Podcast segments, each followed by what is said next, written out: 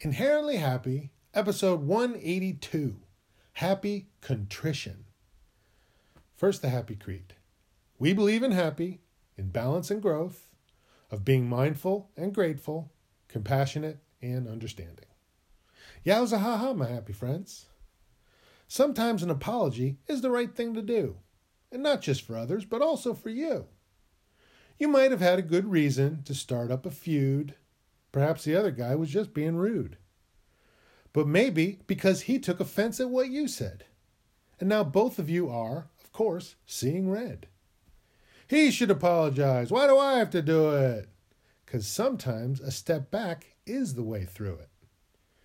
Maybe you had a chance to squash this back before now, but your ego blew it and you don't know how. So first, take a moment to check that you're even right, or if you're just forcing a win through sheer might. Well, I can't admit to it now, or else I'll get slammed. Bowing and scraping like a fool, I'll be damned. But feeling bad when you're wrong and then making amends is exactly how to turn foes into friends.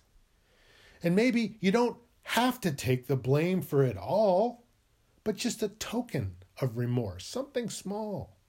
Say, sorry I got heated back when all this began. I can see how that might hurt. Really, I can. Then maybe the other person, seeing you reach out, might just give you the benefit of the doubt. And if they don't, well, hey, at least you gave it a shot. And maybe next time you won't get quite so hot.